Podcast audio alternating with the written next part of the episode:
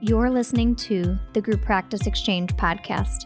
We're the business development resource for group practice owners where we talk candidly about business ownership and leadership. From practice building tips to live coaching to real talk episodes with other group practice owners, we're the resource you've been looking for to help you grow your group practice. I'm your host, group practice owner, and entrepreneur, Maureen Werrbach. This episode is sponsored by Therapy Notes. Therapy Notes is an online EHR, practice management, and billing software designed for mental health professionals. Therapy Notes has everything you need to manage patient records, schedule appointments, create rich documentation, and bill insurance right at your fingertips. They offer free and unlimited live support seven days a week. Their streamlined software is accessible wherever and whenever you need it. To get two free months, go to www.therapynotes.com forward slash R forward slash the group practice exchange. Need a new accountant or bookkeeper? Meet Green Oak Accounting, an accounting firm that works specifically with private practices. They do all of your accounting needs from budgeting to accounting to bookkeeping and payroll to building your dashboard. On top of that, they can help you set up your profit first systems.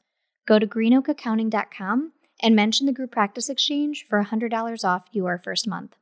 Hey everyone, welcome to another episode of the Group Practice Exchange podcast. This week, I'm super excited to have someone who's been on our podcast. I think I want to say at least two times at this point. Yes. And that's Liath Dalton from Person Centered Tech. Hi, Liath. How are you? I am great. It is a privilege to be here with you as always. And I love the way we have both of our kind of endeavors intersecting continuously. So I'm excited to chat with you today about all this goodness around scaling and setting up a practice for success. And I feel I was saying this before we started recording, but I recommend you a lot because people bring up HIPAA, but really just want those quick answers, checkbox type thing. And I know a lot of other group practice owners who've used you also recommend you. You're usually the go to immediately when people ask in my Facebook group about HIPAA related things, nobody even mm-hmm. answers the question. They're just like, Google person centered tech, and that's who you need to go to. And so I really wanted to chat with you a little bit today on the PCT way and HIPAA compliance and how it's actually essential to supporting the growth and successful scaling of group practices. Because I think it is a scary concept for those that are mid sized to larger who maybe yes. didn't invest their thoughts or their finances or their time in HIPAA and did the bare mm-hmm. bones while focusing on other parts of the practice, it can feel scary to really start paying attention to HIPAA in more than a basic way that we've learned in college. Yes, absolutely. And I think it's so important to name that ambivalence and hesitation and fear, really, that is perfectly reasonable to have about undertaking this big process that I think most folks will think of as a have to do, not a want to do. It's a have to do just because legal regulatory framework, and you don't want to run afoul of it and have the consequences from it but it always ends getting deprioritized because it seems like it's somehow disconnected from meeting the in practice and operational needs. Or a big reason why many folks won't engage it is because it seems like it's going to limit functionality. It's going to cost more, limit functionality, require more time and processes, and make things less efficient. And those are all counter to being able to have a really robust practice that is profitable and enjoyable to work in, right?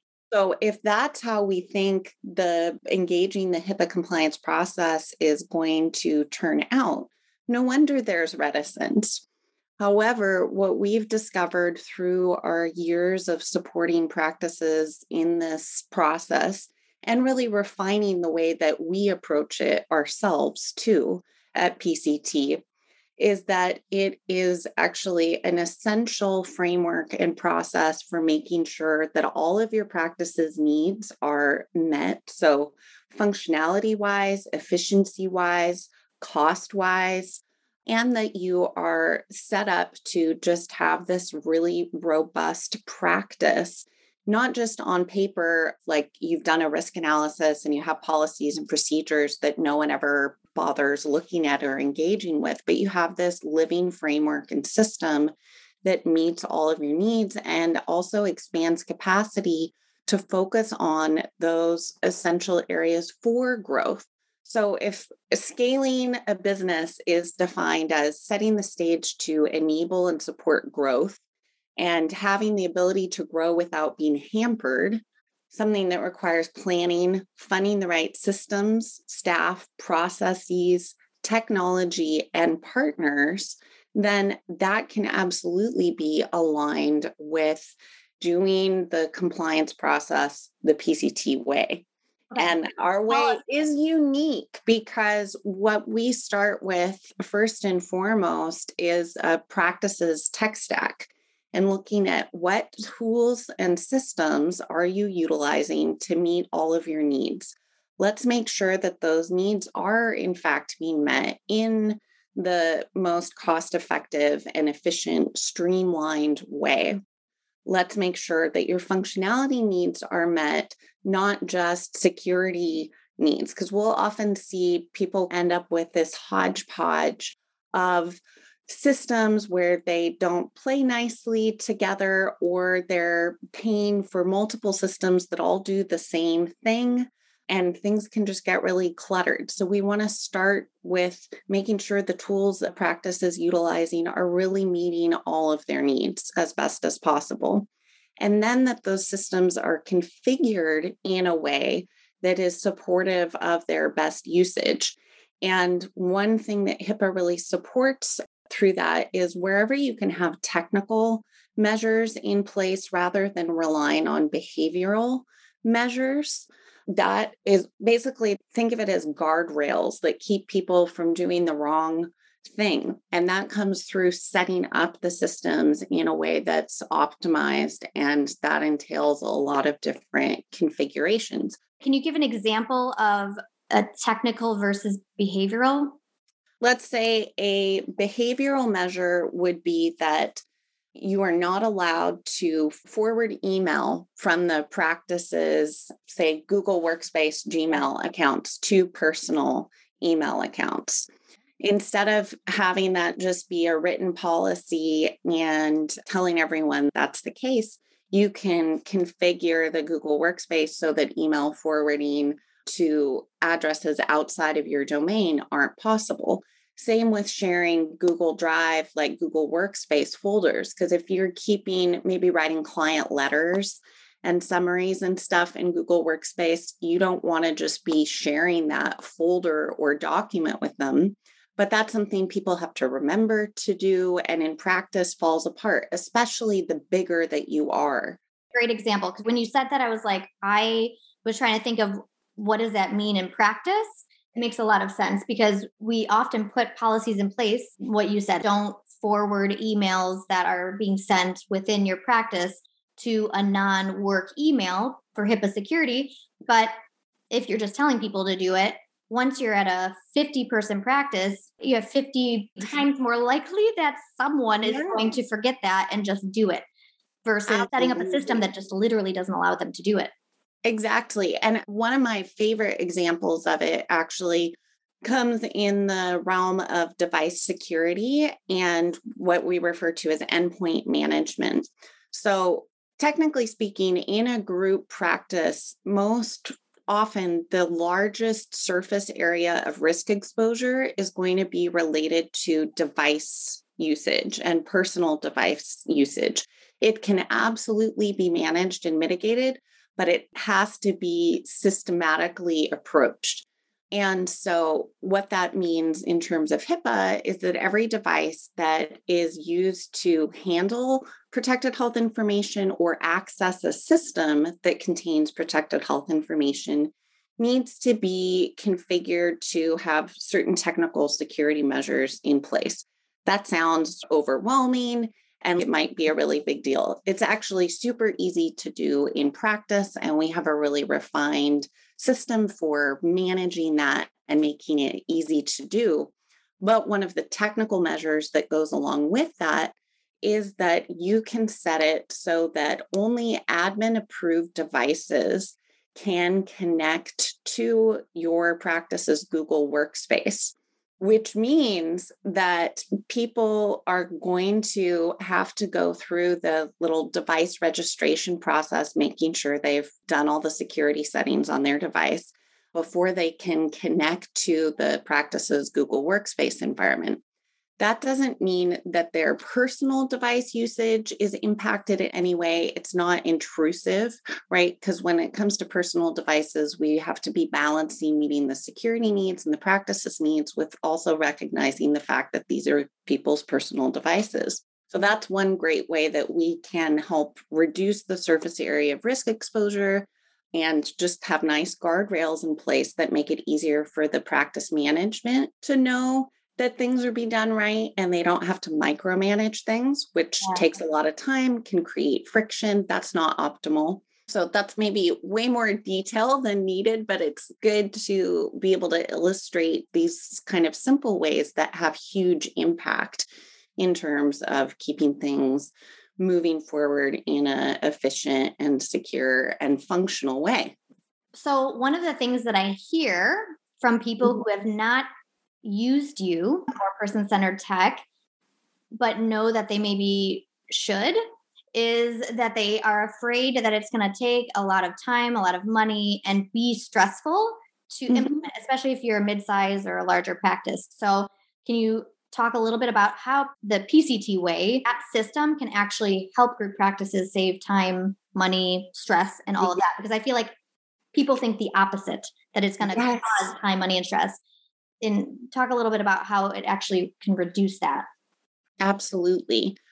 The whole goal of engaging the compliance process is to just have this really optimized practice that meets your in practice needs and that the kind of byproduct of it is that you are formally in compliance with HIPAA too. So you have all your documentation ducks in a row the ways that we approach it that end up resulting in that saving time and money and stress are that the person centered tech team, our consultants, will actually perform the risk analysis and risk mitigation planning for every practice that we work with. So, we, in about a two hour consultation, can check off that huge HIPAA to do which is one of the foundational requirements of actual compliance is having a quote thorough and accurate risk analysis. That's something that we can do in a two hour time period. It's really boundaried for the practice leader that's tasked with the compliance process. It is not prohibitively expensive by any means either. $500 and it includes a copy of the risk analysis tool so that when future risk analyses need to be performed, you've got that right there. And the risk analysis is a really impactful place to start, even though in our five step process, it's technically step number four. For any practice that's operational, so not just getting ready to launch, that is where I recommend starting because it checks off one of the formal compliance requirements, and it gives this prioritized action plan for addressing all of the in practice and technical compliance needs based on what is of highest import. And we look at both in practice risk and technical compliance risk, which is very different than the way other compliance organizations approach it. And the reason we do that is because what we care most about is meeting those in practice needs. And if something is just a formal compliance risk, so you don't have an official policy and procedure in place for it, but you're doing it right in practice, that's much less of a priority than something that is an in practice risk. So that's our approach for how we start out with the risk analysis. And then having a detailed risk mitigation plan that specifies everything to be implemented from there on and the exact material resource that provides for that.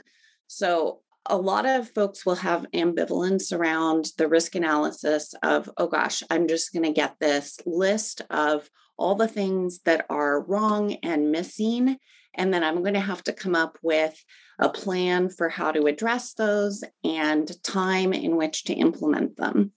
Instead, what we get is something that actually shows what you are doing right, because so many practices really have had intentionality in how they've set things up as best as possible, and that gets reflected. And then we have a chronological action plan that includes the support and resources for every item. And the requirement isn't that as soon as you're aware of a risk that you immediately fix it, right? It's that it is reasonable and appropriate based on capacity and resources in part two. That's one of the factors that gets considered. So, having that clear plan and all of the resources like material in terms of policy and procedure, training, a device security center, all those mechanisms make it easy to implement and something that can be implemented not on an arbitrary time frame but on a time frame that works for the practice. And this is really something that comes up as crucial for success when working with a large group practice that we have a number of groups that we've worked with that have been operational for seven to 10 years, have 50 or more clinicians, multiple locations, and they're aware that, oh gosh, this is going to include change management. And so, how do we delicately address needs for this process in a way that doesn't hamper productivity and efficiency, client needs being met, doesn't cause undue stress for our team. And what we found is that it actually reduces stress when people know what is expected and needed, and they have systems and resources in place that support them in that it is not just making the practice better off in terms of having CYA in place. It is truly making things better for every member of the team within the practice. And that reduction in stress and just having the right tools and systems in place makes it possible to be more efficient, more profitable, and really in this current context of having so much burnout and overwhelm and just not enough bandwidth to do all the things. Every practice that has said, okay, we've reached a point where we just have to do this and can't put it off any longer, has mm-hmm. said, I wish I had done this sooner. And that is another part of it. The longer that you wait to engage it, the more change management is going to be involved that doesn't mean that it's a barrier for doing it. It's just a reason why it shouldn't be put off longer, in my mm-hmm. view. But no matter how long it has been that this hasn't been at the top of a to do list, it is not too late to do it. And there's no one size fits all prescription for the timeline that has to be undertaken. It's all reflective of what is going to work for each practice. And that's something that we work with you to identify. So, wrap all of this together, or should a scaling group practice start with the PCT way and compliance process? Where should they go mm-hmm. first? Where they should go first is doing the risk analysis, the HIPAA security risk analysis and risk mitigation plan because from there you will know exactly what is needed from the other kind of steps in our componentized system. And it will be a prioritized list and action plan as well. So there are no more unknowns. We are just saying here are the identified needs, here are the things that meet those needs, and this is the order that we're going to tackle things probably a great first step in I talk with group owners about any sort of change. They're mm-hmm. hiring their first employee and feeling overwhelmed. Like when you just take one step towards the thing, you can always pause after that yes. one step. And then usually once you take that one step, the next step further doesn't feel as scary. So the idea of bringing someone like person centered tech on and changing everything, right? That's what it feels like. Mm-hmm. It's much less scary to look at doing a risk analysis, which is a time investment of two hours, a financial Mm-hmm. investment of $500, which is not a lot at all, just to have information. It is very likely that once you get that information, the next step of rectifying any of the things that are found in that assessment feel less scary to step into. Absolutely. And there are things that can be done concurrent with it. What I'll say to folks if they're saying, Where should I start? is start with the risk analysis. If in looking at things, you don't already have a clear identified need from one of the other elements, like managing the device security component or getting your staff trained or putting your policies and procedures in place. If you do uh, already have those other identified needs, like everyone's using personal devices, we don't have any formal policy or documentation, we got to tackle that. Then we can do the device security process concurrent to doing the risk analysis but i don't want anyone to feel overwhelmed of like i have to figure out where to start Yeah, exactly. so if you are an operational group practice the place to begin is with that risk analysis. And then everything else from there can be done incrementally and we can help you identify what the kind of time frame that's going to be workable for you is. And there's no pressure of it has to be done now. In terms of all of the resources and support that we provide they're all componentized so available on a as needed and wanted basis we used to have things structured a little bit differently in terms of all inclusive packages. But then what we realized was folks were having ambivalence around that because it was like, what if I don't use the group practice office hours and mm-hmm. consulting work group sessions by the, don't use them all and haven't finished my project Yeah. and when my access is up and so we've just tried to make everything as accessible and adaptable as possible so that there are not barriers in place Okay, so if they are wanting to schedule that risk assessment, where do they go?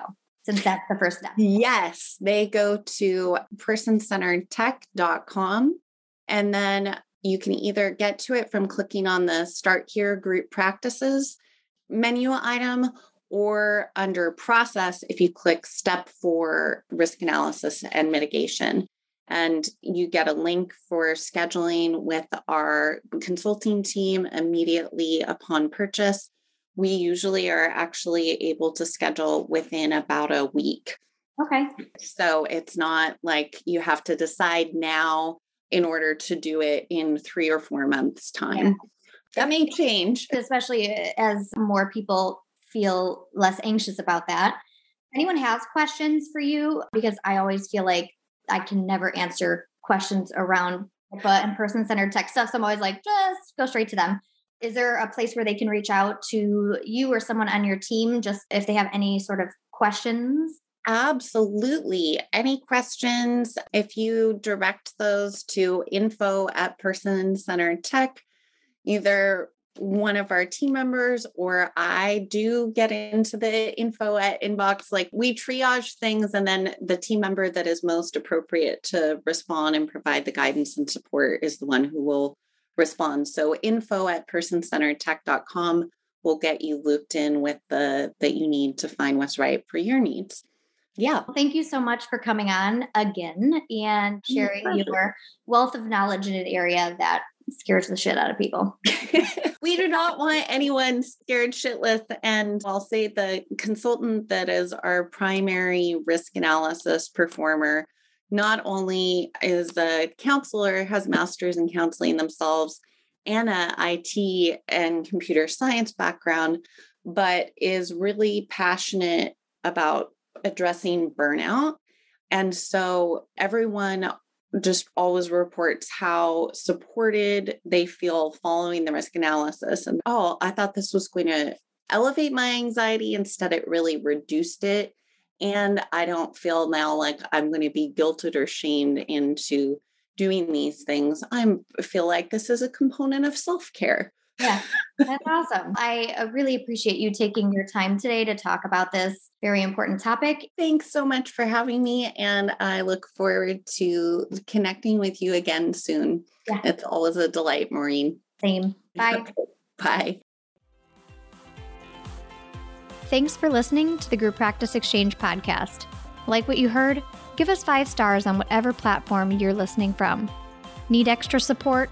Join the Exchange, a membership community just for group practice owners with monthly office hours, live webinars, and a library of trainings ready for you to dive into. Visit www.members.thegrouppracticeexchange.com forward slash exchange. See you next week.